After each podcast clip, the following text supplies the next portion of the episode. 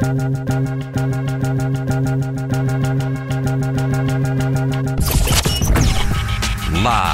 from the Battleborn Broadcast Center, it's Cofield and Company.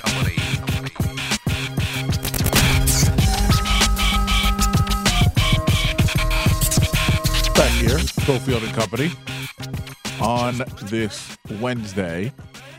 The match apparently is going on. The match, the march, whatever they're calling it.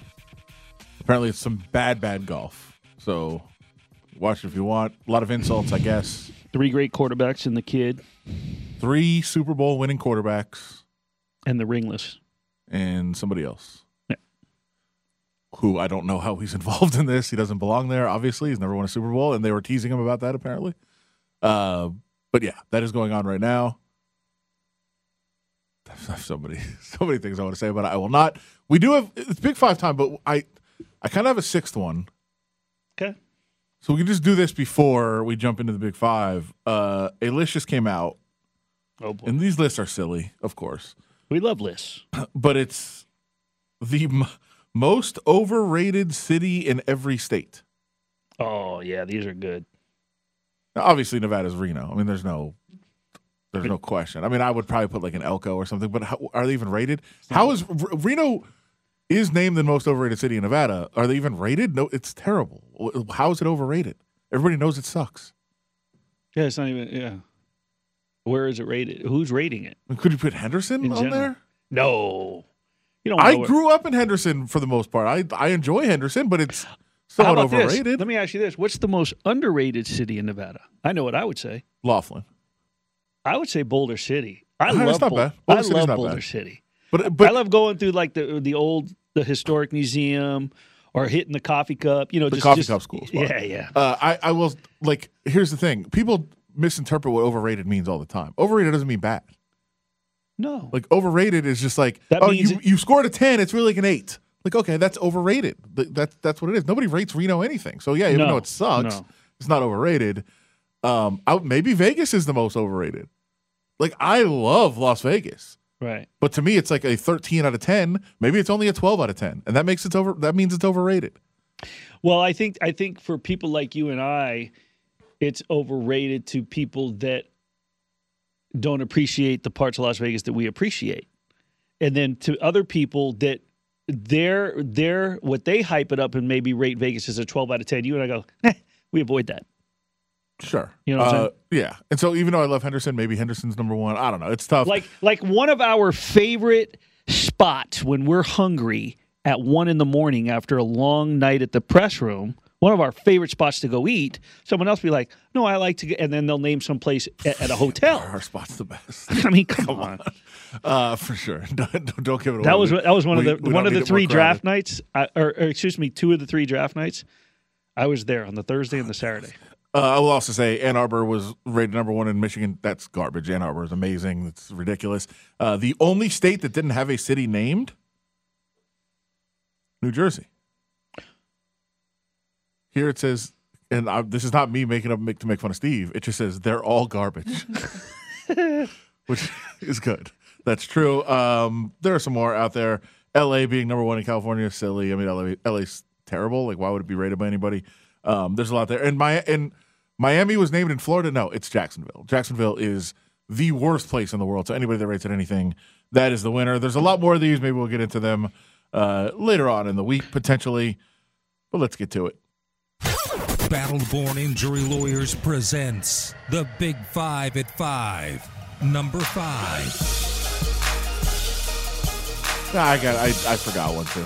St. George was the most overrated city in Utah. I like St. George. It's it's awesome. What's the a cool place? what's the place with the onion rings? They're famous for the their onion rings and milkshakes. If you go through Here's the St. thing. George, I don't really like onion rings, so huh? I don't- no, I don't like onion rings. It's like it's like an old school like malt shop. okay. That, that really sounds cool. I, Yeah. I, I would enjoy that maybe. Yeah. Uh, I went to the Jerry Tarkanian basketball camp in in uh, like '77 just for in St. George. yes, Huh, that's the same circular dorms that are there. They're still there. Uh, I was trying to think of a segue. I don't. Jerry Tarkanian not coaching the Ukraine soccer team. Uh, Ukraine played soccer today for the first time since the invasion uh, from Russia. and they won. They scored a pretty stunning upset uh, over Scotland today, three to one. Some really, really pretty goals if you see them. Very nearly offside on a couple of them, but uh, they were onside, and uh, they get the win. That means they play a game Sunday against Wales. That's a big game, Big game. major. I'm If not. I'm not win- big on. I'm not big, you know, until it gets to the to the to the main digs. But I know the Wales is a powerhouse, right? No, Oh, it's they're not. okay. Oh, I They're thought it was. That's They're- because I they're know a okay. family from Wales, like they're here. The the kid, the, the boys went to Arbor with Jordan, and so I. But they're really into soccer, so I thought that the, maybe it's just a pride filled. yeah, they're they're prideful of it. But Okay, yeah, they're, it, they're got it. okay. They're not. Okay. They're, no but it's not a beater. Um, but it's good. This is good for Ukraine. good for Ukraine. I think good for the spirits. Obviously, uh, you know, many people in Ukraine were tweeting about it today. Like, hey, that's two hours that our life wasn't miserable. That's cool. Right. Um, so I that that was a cool story. Now they have to follow through and win on Sunday. If they're able to, they do get into the World Cup. So it's a basically a play-in game of the World Cup between Pale, between Wales and Ukraine. And why this is somewhat, I mean, it's significant on a global scale for sure.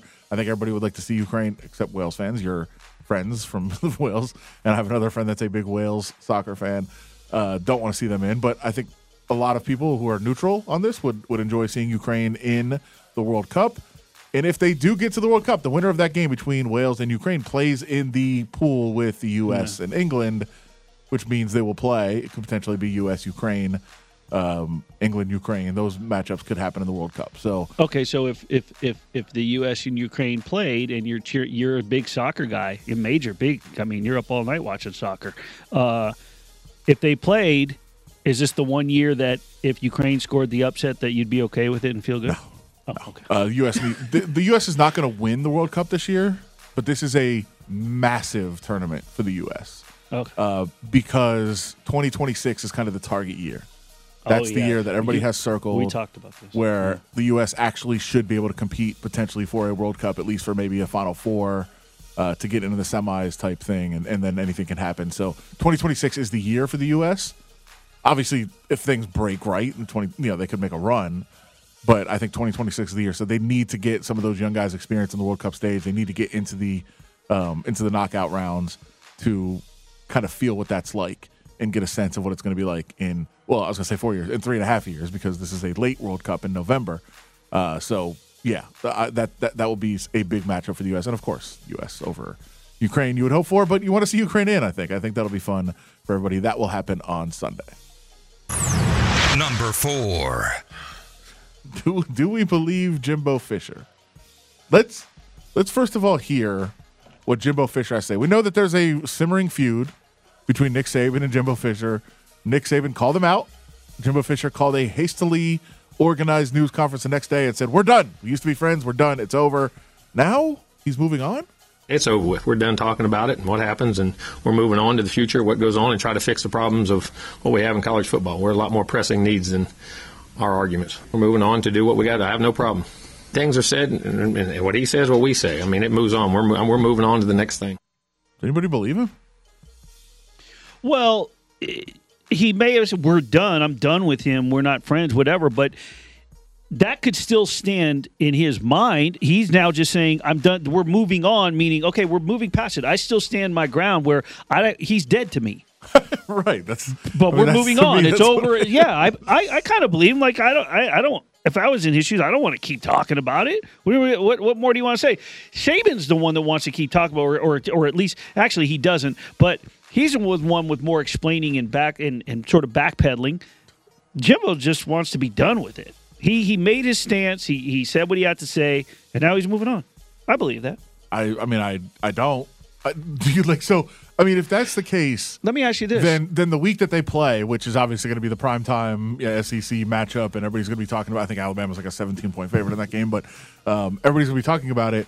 And both those publicly, sure, they're both going to that week. They're going to play. Hey, it's just a game, just another game, game on the schedule. We're going to try to win. Of course, they're going to say that publicly. You don't think behind this, when Jimbo's at dinner with his family, he's going to be like, "I'm going to beat this." Mu-. You don't think he's going to be doing that? he might fam slap him. Is that a new? The fam The slap fam slap is a new thing. instead of a backhand, it's a I- fam hand. I mean, I don't think he's going to do. I don't think he's going to walk out on the on the field and uh-huh. slap him after the game.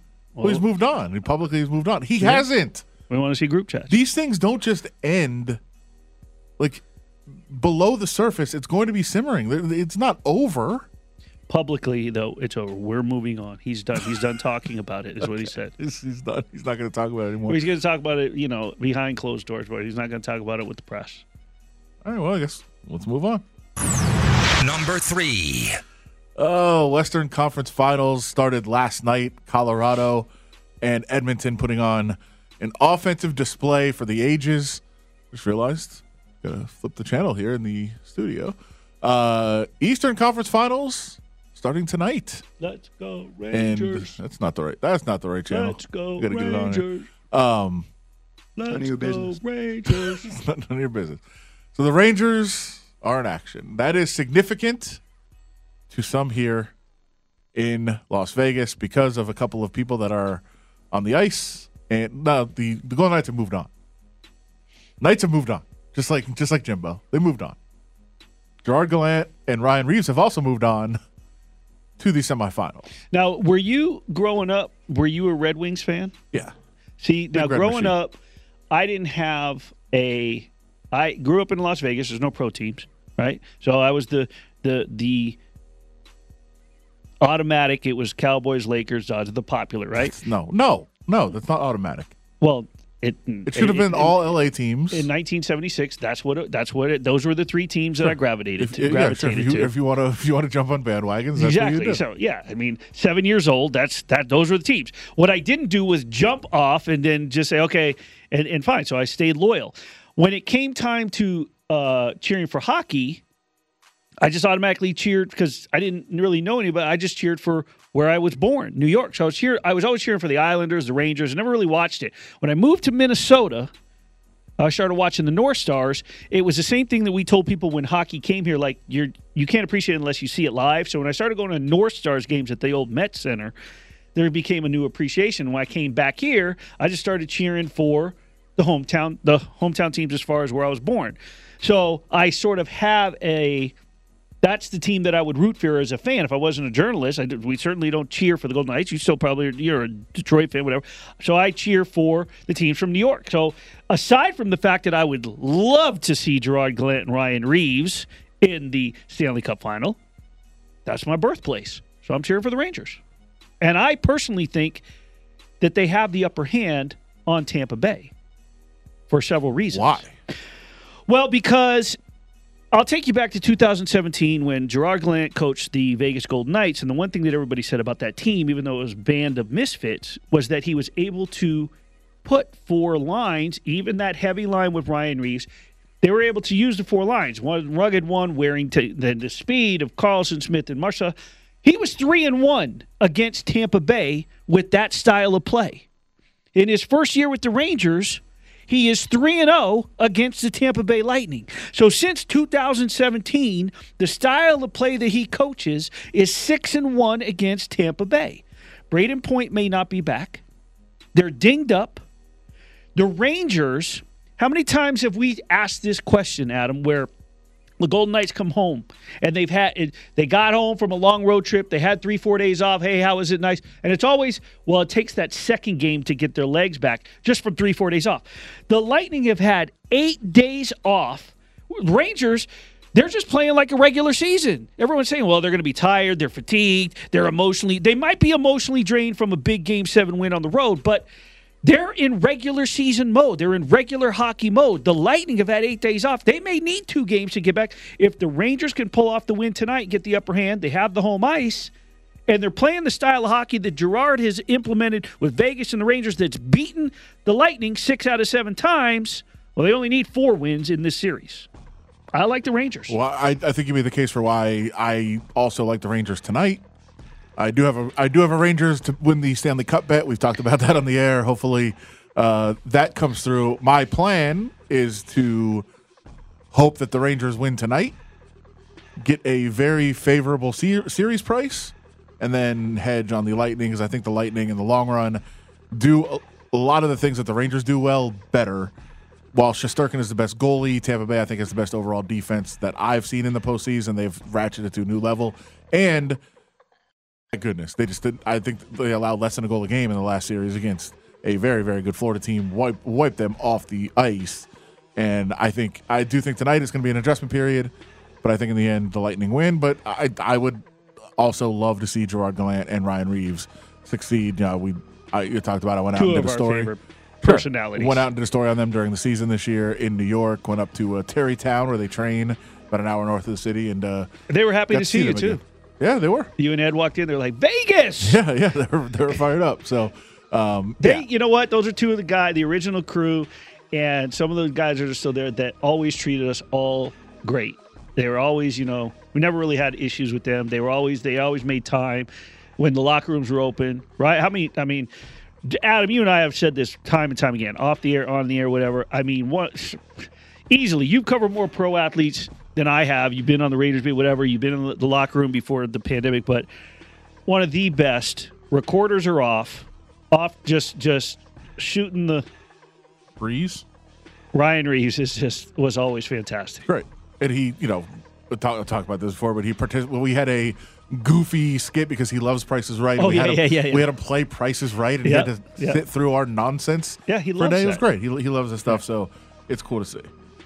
Number two. You know what's not cool to see? I don't even know how to describe this. Ohio Valley Pizza. We didn't uh, have Fat Pack today, so we had to uh, work this into the Big Five. It's in the Pittsburgh area, Ohio Valley, Steubenville, Ohio. We actually know somebody from Steubenville. It is atrocious looking. It's essentially you put the cold cheese and pepperoni on top of like warm cooked crust. And that and that's how you eat it. Yeah. It's disgusting looking. Elementary Are school. you- are you looking at it? Yeah. No. Would you eat that? I, I'm, a, I'm, I'm appalled that it's called pizza. What? Why would you do this? You you know you understand food better than I in terms of like how to prepare it and how to make it and why things taste better. But like what what would this? What would this be? Why would you do this? Is there any secret to how well, you're preparing? first of all, it? I don't know anybody. I don't think there's one I see. you, there's you do another warm, picture where it's the- melted. but- I but- should say you warm the you warm the sauce. You warm the sauce and the bread, and then you put the cold cheese on top of it. Right, and you're it's expected to melt on its own. But the bottom line is, I don't know anybody that that just eats cold shredded cheese or puts it on and then eats it on a natural melt. The second picture I'm looking at from an article, it's it, it- like half of it's melted, but three quarters of it, it's not like I don't know anyone that eats raw shredded cheese. That uh, uh, like on food, like don't get me wrong, I've opened up some shredded cheese, or you're you're getting the, the taco dishes ready, and then you you kind of just dip in, you have some, but to put it on and eat okay, maybe like at a salad bar, but on you don't put shredded cheese on hot food and not cook it, in my opinion. I mean, but the way that this looks on the tweet that you put with the with the pepperoni not sort of sizzling and the oil It's, it's and, defined as cold cheese and cold pepperoni on top No. of a warm crackery crust and warm tomato sauce. no, and we scrapped that Pack for this when I was going to go off on Jimmy Garoppolo. Well, that was the other portion of this. What what is your problem with Jimmy G? And by the way, minute eleven in, Rangers won nothing. boom, boom, Chris Kreider. Yeah. Tampa Let's Bay wasn't ready, as we as we both. As we both said, they come out flat. yeah. Uh, okay, so I'm watching the other night, and I hear this commercial for Subway, and it, Jimmy Garoppolo says, "We have now authentic Italian." capicola at and it so it shows and it shows the meat dropping all dramatic I am not going to entertain any sandwich shop that is not going to call it gabagool. And when you have a prominent Italian athlete that's coming out to say, like my nano used to make, yeah, the, the, the whole idea behind it is you're you're accentuating this Italian delicacy that you, if you go to the place that Steve and I have our bets for, you're wa- walking in using the phrase. You're not saying I would like some some uh, mozzarella. No, I want some mozzarella. You're, you're not saying I want capicola. I want some gabagool. I, I am appalled at that commercial, and I'm. Uh, I, I, it's just I, I am beside Aren't they aren't they doing the commercial for people in like Ohio? I don't care if they're doing it from people in Nantucket. You pronounce it properly. It's gabagool. Superside. Settle, settle down. Oh, forget about it over here. You done? I'm done. Okay. Number one. All right.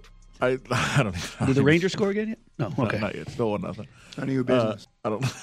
thank you, Gerard. Um, I don't even know where to go with this. Uh, we do have NBA Finals. We just got Eric Snow's prediction. We will get into a little bit of our prediction, and then coming up uh, in just a little bit more NHL talk. Wes Walz will join us, break down what he thinks of how these series could play out. Uh, with the Rangers still leading one nothing here against Tampa Bay. It's the Big Five at Five, brought to you by Battle Born Injury Lawyers. If you've been injured, call Justin Watkins at Battle Born Injury 570 9000. Drew Brees came back again. Now he's out at NBC. LeVar Arrington took him back. my God. He's just not as popular as he thinks he is. He's not as loved as he thinks he is. And he acts out when it doesn't go the way he would like for it to go. I don't know if LeVar Arrington has any history with Drew Brees. I would assume this quote came from a much longer quote. But the Drew Brees situation with TV, very fascinating. You're listening to Cofield and Company, live from the Battleborn Broadcast Center on ESPN Las Vegas.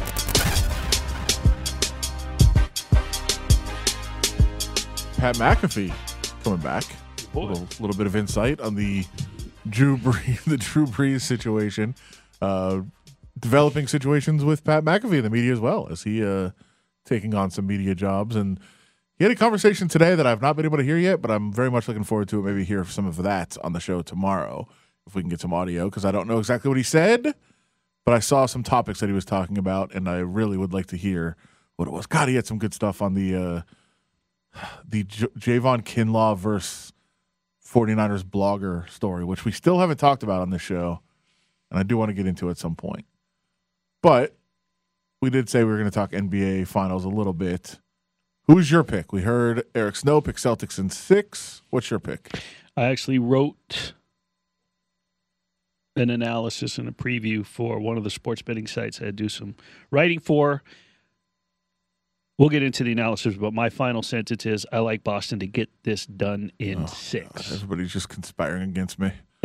My dubs, the Cinderella story Yeah, I think everyone in the nation that's picking Boston, they have you on their brain. from I mean, they just don't want me to be happy. I suffered through that 2019 ugliness, and all I wanted was a situation like this. And we are finally on the cusp of return. Oh, 1 1. Tampa Bay ties it. Uh, finally on the cusp of returning to the championship glory. I would I, I wouldn't mind saying I just wrote I'm writing analysis. I mean it's, you know, just you're writing what you see, what you think, you're breaking it down. Now, does that mean that I, I would love to see the core from the championship team even before KD was there? Sure, because I I like Steph, I like Clay, I like Draymond, and I, I mean, I think it would be very cool to return to see that core return with different supporting cast. Right? We saw them with so many different role players get it done, and and it just goes to show how strong that core is, and you know Steve Kerr. So. Um, I, I wouldn't mind seeing it. I, that's just, but I, the way I broke it down is, is it's really based, Adam, on what I felt and how they handled their run through the Eastern Conference. But I took it back also to January 23rd. You go back, I believe that's the date. Um, yeah. From January 3rd to the end of the regular season, Boston, 28 and 7, the only team to have an 800 winning percentage. And the Celtics averaged 100 I didn't even realize this until I looked it up. They averaged 117 and 0.5 points in that span and allowed a league low 102.5 in that same span. 15 point differential. And now they're allowing less in the playoffs 101. I mean, it's a it's a downtick by one point, but it's just the fact of the consistency that it's not just that they got hot in the postseason. Like they became the hottest team, the best team, the number one team in the league, record wise, stat wise. So I just think that they have a lot going on their defensive side. And I know you mentioned talking to Eric about what Draymond Green brings when he starts passing at the top of the key. And you're right, because they are, I mean, when the Splash Brothers get hot, they're unstoppable. And I agree with you. I just feel like because of what Boston did down the stretch since the start of the essentially the start of the calendar year that that they have a great chance defensively. Well, we thought this was going to be a defensive struggle, but maybe it's going to look like last night's game. I don't know. 1 1, New York and Tampa. We'll switch gears, get into the NHL when we come back. More of Cofield and Company is on the way.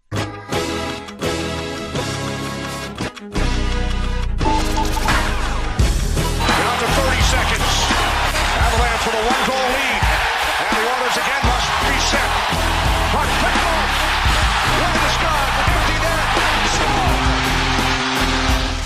Hanging at the Battleborn Broadcast Center. It's Cofield and Company on ESPN Las Vegas. When to talk some NHL playoffs, we got the game on right now, one to one. Wes Walz is an analyst for the Minnesota Wild, former NHL player, and we just saw Steven Stamkos tie the game for Tampa Bay against New York. And Wes, he must have had some really good mentors when he came into the league. He did. Some guys named uh, Marty St. Louis and uh, Vincent Lecavalier, and um, I I was uh, I was fortunate enough to be the assistant coach when he was a rookie there in Tampa as well too. So I had a chance to to uh, to work with Steven uh, when he was a rookie there, and um, you know he was.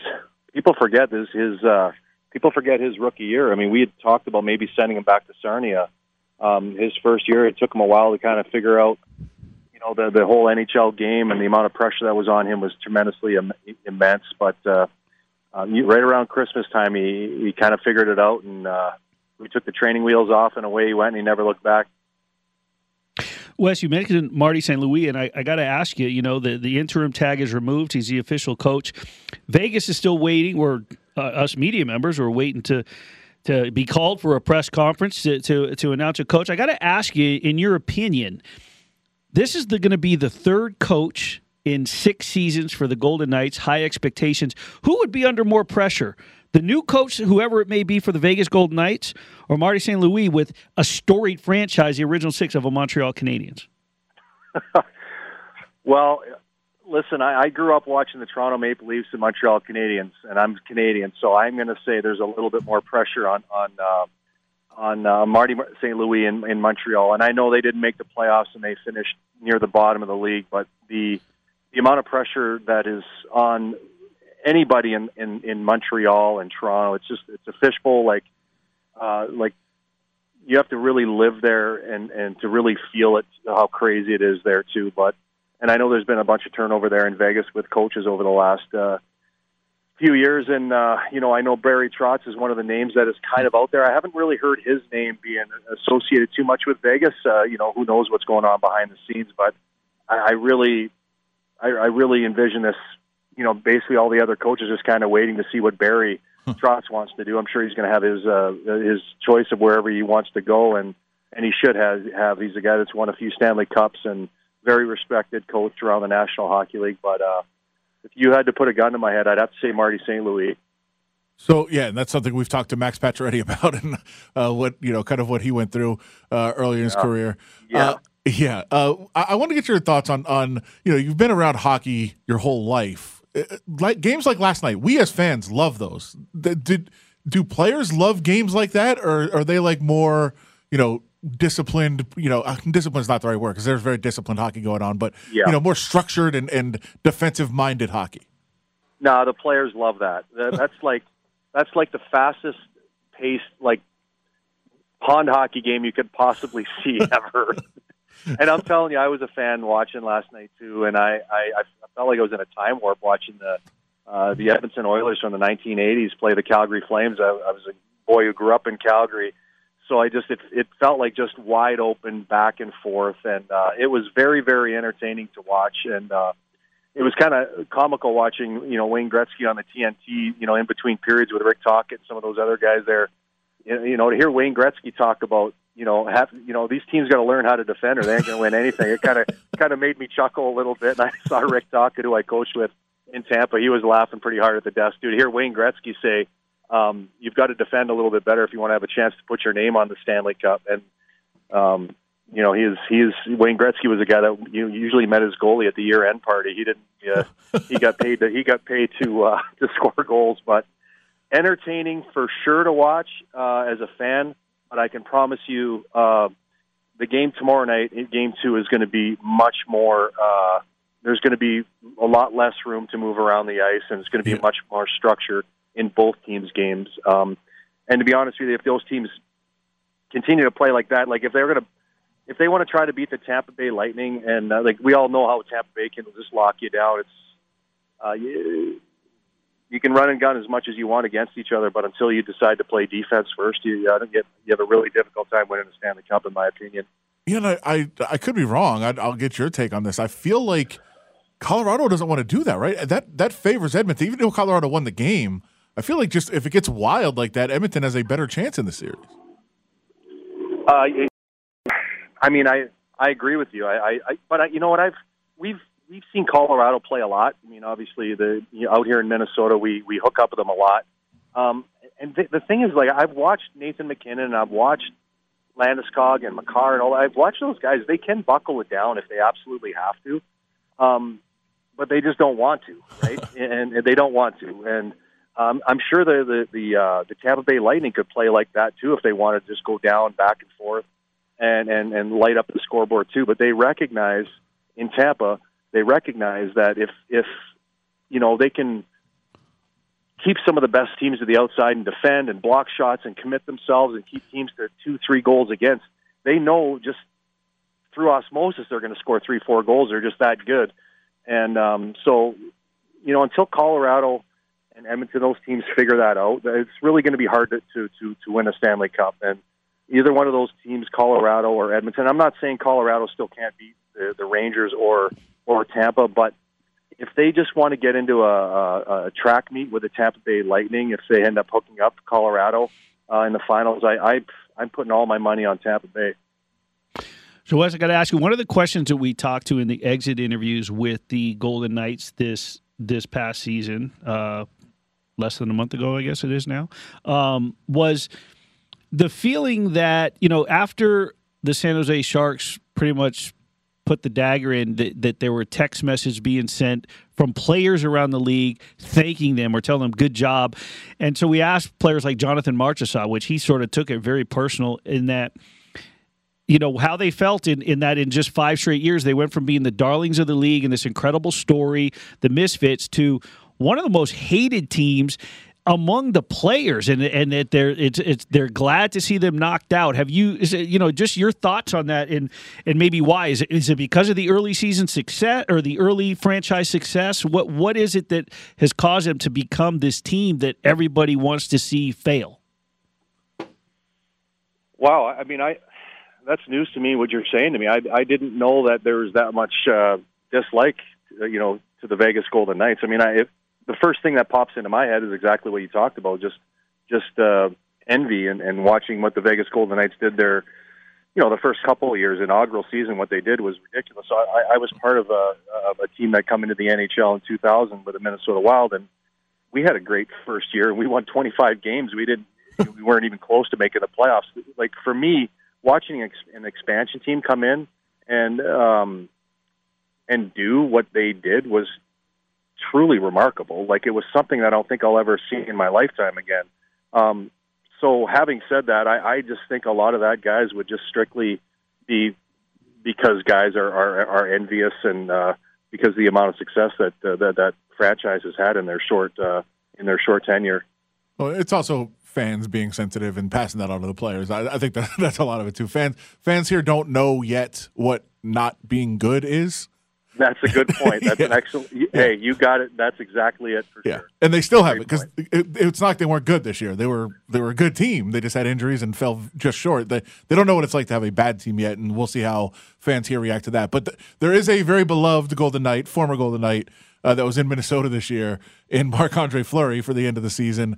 Uh, I, I just I, I was interested from your perspective because I know it kind of got I'll say there was friction uh, in the in the goaltender situation here toward the end, and I know there was some, you know, I guess controversy might be too strong. There was definitely some debate on who should start in Minnesota. What was that situation?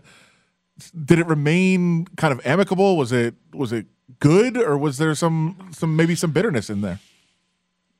you know what? It's it's hard to know exactly what's going on in the locker room when you're not in the locker Yeah. room. And you know, as media member, you're you're around a little bit, but you're not really, you know, especially during the playoffs because you're on the other side of the building. That the players walk all the way around, so you're not really you don't spend a lot of time around the locker room at all during the playoffs. But um, I can only tell you from like some of the people that were around the locker room. Um, it, those guys, Cam Talbot and Marc Andre Fleury, got along great. They were like brothers. They were cheering for each other when they weren't in the net. I don't know what happened in Las Vegas, um, and, and maybe a lot of it. You know, if there was some controversy, maybe a lot of it was made from the media and the fans and stuff like that. I, I'd have a Wes, difficult Wes, so- sorry, sorry. To, I'll just say it's also from one of the players' agents. I'll, I'll say it was an There, issue. there was a sword that went through someone's back. yeah, there, there was it was outside forces, and you're, you're absolutely right about that. Yeah, and I, again, I don't, I'm not up to date with what's going on in Vegas. To be honest with you, but uh, I can just tell you what went on here. And Marc Andre Fleury was pulling for Cam Talbot, and Cam Talbot was pulling for Marc Andre Fleury. Yes, obviously they're both great goaltenders, and there's only one net. Um, and and um, you know they were both professional about everything. You know, obviously Cam Talbot come out afterwards after the playoffs were out. The Wild lost in uh, you know in their first round of the, the uh, of the playoffs, and Cam obviously wasn't happy with uh, how everything you know went, and he knows he's going to be back here next year. I don't know what's going to happen with Marc Andre Fleury.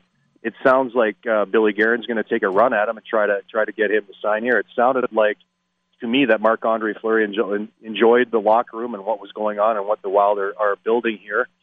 Um, but guys, I, I you know, and I know enough guys are on the locker room trainers and stuff. Uh, uh, I would know what was going on in the locker room, and and I never heard one bad thing come out of that locker room. Those two guys were pulling for each other, regardless of who was in net, and I think because of it, I wouldn't because they got along so good, and they're now. I think Marc Andre would be 38, 39 next year if he signs a one two year two year deal. Cam Talbot's going to be 35. You know, if those guys share the net again next year, uh, it wouldn't surprise me, you know, one bit. I know Billy Guerin, the general manager here, won a Stanley Cup with Marc Andre Fleury in Pittsburgh, so I know they've got a pretty good rapport with each other. So um, I'm sure Billy's going to take a run at him, and um, there's going to be other teams around the league that are going to take a run at Marc Andre Fleury. But I heard nothing but great things about uh, Marc Andre Fleury. There you go, Wes Walz analyst for the Wild, former NHL player. We'll uh, we'll let you go on this. Who is going to raise the Stanley Cup?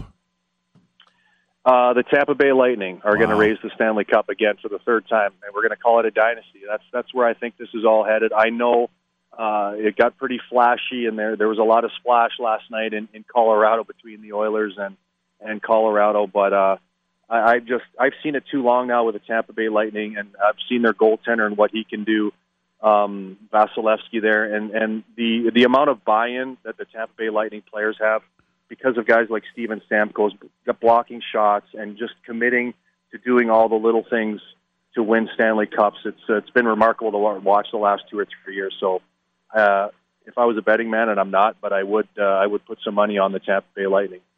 There you go, great stuff. And you know, I I know uh, I know a lot of people here are cheering for the Rangers, so they're not going to like that prediction. But we will uh, we will we'll see how that plays. Gerard Gallant and Ryan Reaves very beloved here in Las Vegas, and people would love to see them finally raise fi- finally raise that cup. But we'll see how this all plays out. Man, great great stuff. We really really appreciate your insight, and uh, look forward to hearing from you again soon. You got it, guys. Take care. Thanks, man. Great, great stuff from him. I re- really, really enjoyed that conversation with Wes Walz, and uh, you can check him out on Twitter. We'll get that. I'll get that handle for you on the way back. We'll wrap things up here on this Wednesday. Cofield and Company. Join the conversation on Twitter at ESPN Las Vegas. Cofield and Company presents Hey, hold on, hold on, hold on, hold on, hold on. Bag up, bag up. Grab Bag, Don't touch it. Don't even look at it. only on ESPN Las Vegas. Still one-one at Madison Square Garden, Tampa Bay, and the Rangers. Forty-five seconds left here in the first period. Great stuff from Wes Walz there. I said we'd give you get you his Twitter handle is Walz thirty seven thirty seven. Makes sense. He wore number thirty seven as a player. So W A L Z three seven three seven. If you want that insight from Wes Walz. Stick your hand in there, Dave. I don't know where I was, I was going. We were watching the U.S. soccer game. Now we've got the Rangers and Lightning. There's so many things happening right now. I've got, I've got a baseball bet going on right now that I'm trying to root for. At second and third, nobody out. That's good news for me. You got a lot of things going on. I have a lot going on. But I mean, the one thing that you really got going on more than anybody that we that anybody knows is, or more than anybody else that we know, is fantasy sports. Oh. I, I, I mentioned earlier I got in a league, and I know you're going somewhere with this, but I got in a league finally yesterday. Somebody was like, "Hey, this is like this is for you. You're gonna love this because like I, I I love rules for fantasy leagues mostly because, and I'll be straight up, I generally find ways to take advantage of whatever rules are there and win because I can find the, find the rules, pick them apart, find the ways to get find the ways to take advantage of those and win leagues. And so people don't like that necessarily. I got a rule book yesterday that was no joke. It was like 40 pages long. And I'm like, all right, cool. I'll figure this out after two years and I'll, I'll start to be able to win a little bit better. But yeah, I, I enjoy that aspect of it. But you are referring to a conversation from the morning show. I am. Tyler Bischoff, Ed Graney, Jared. Who? They they all decide they were all they all agreed this morning that I can't remember who the heck they were talking to. I can't remember if it was a guest that was on.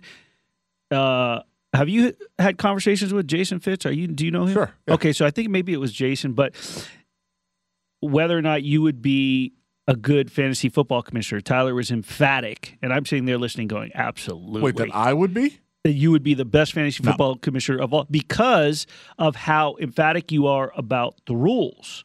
So that so that you would be a good commissioner because the Tommy Pham's argument is that Trout was a terrible commissioner because the whole thing is over rules, right? The IR rule. So they were saying how because you are like about rules when it comes to fantasy that you would make a good commissioner. Yeah, well, potentially, yeah. Well, the problem is, as you mentioned, in too many leagues.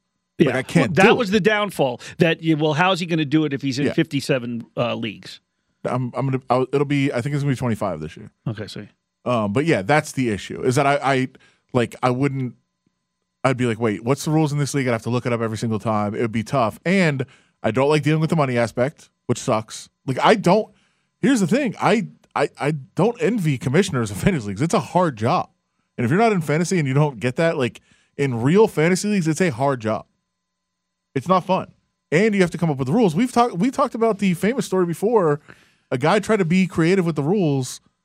I found an error and won the league before it ever started, and ruined the entire league. Yeah. Like that. That's the kind of things you have to deal with as a commissioner, and I, I don't apologize for that. That's what I do. I find I find the the right loophole in a league. I find the rules. And I find okay, cool. Let's let's do this. But yeah, being a commissioner sucks, and then you have to deal with the money and collecting and all this stuff. I, I don't like all that stuff. Stick your hand in there, Dave. So let me ask you a question. Okay. You're on the golf course All right. and you're walking up to the green after a beautiful shot. And So it's my seventh shot. Okay. there's good. an alligator sitting there with your ball in his mouth. Okay. And then it spits it out and it's just sitting there almost like teasing you. First of all, this sounds like it's something that would happen in Florida, so I'm already out. I wouldn't want to go to Florida for any reason. I believe that's where it took place. Um, so I generally I, I don't really like playing golf. Like I don't mind being out on the course. I'm I've the last couple of times a bunch of my friends have gone and played and tried to play like a tournament type thing. I'll just grab a cart, roll around the Roll course around with with them, them, yeah. and just just hang out. Have cocktails. So I I would absolutely say that if I get to the green, my ball is in the mouth of an alligator. I'm just going to play the next hole. I think if you I think I think if you take a drop, you don't have to take a penalty if the alligator I, rolls no, off I'm not your playing the hole anymore. you're just gone. I'm like, how many putts How will it take me from here? Just give me three putts, whatever. I don't care. I'm going to the next hole. You're not even leaving the course. No, I see an alligator. Well, like I said, I would never be there in the first place. But if I'm there and there's an alligator with the, my ball in its mouth, I'm out. All right, we're out. We How's are that? out. That'll do it for us. Thanks to our wonderful guests today, Wes Walz, Caleb Herring, Justin Watkins with the tremendous insight, Eric Snow, even though he picked Celtics in six. Go Dubs, Dub Nation tomorrow. Let's go Rangers. That'll do it. Steve Cofield back tomorrow with you with everything that happens at OTAs.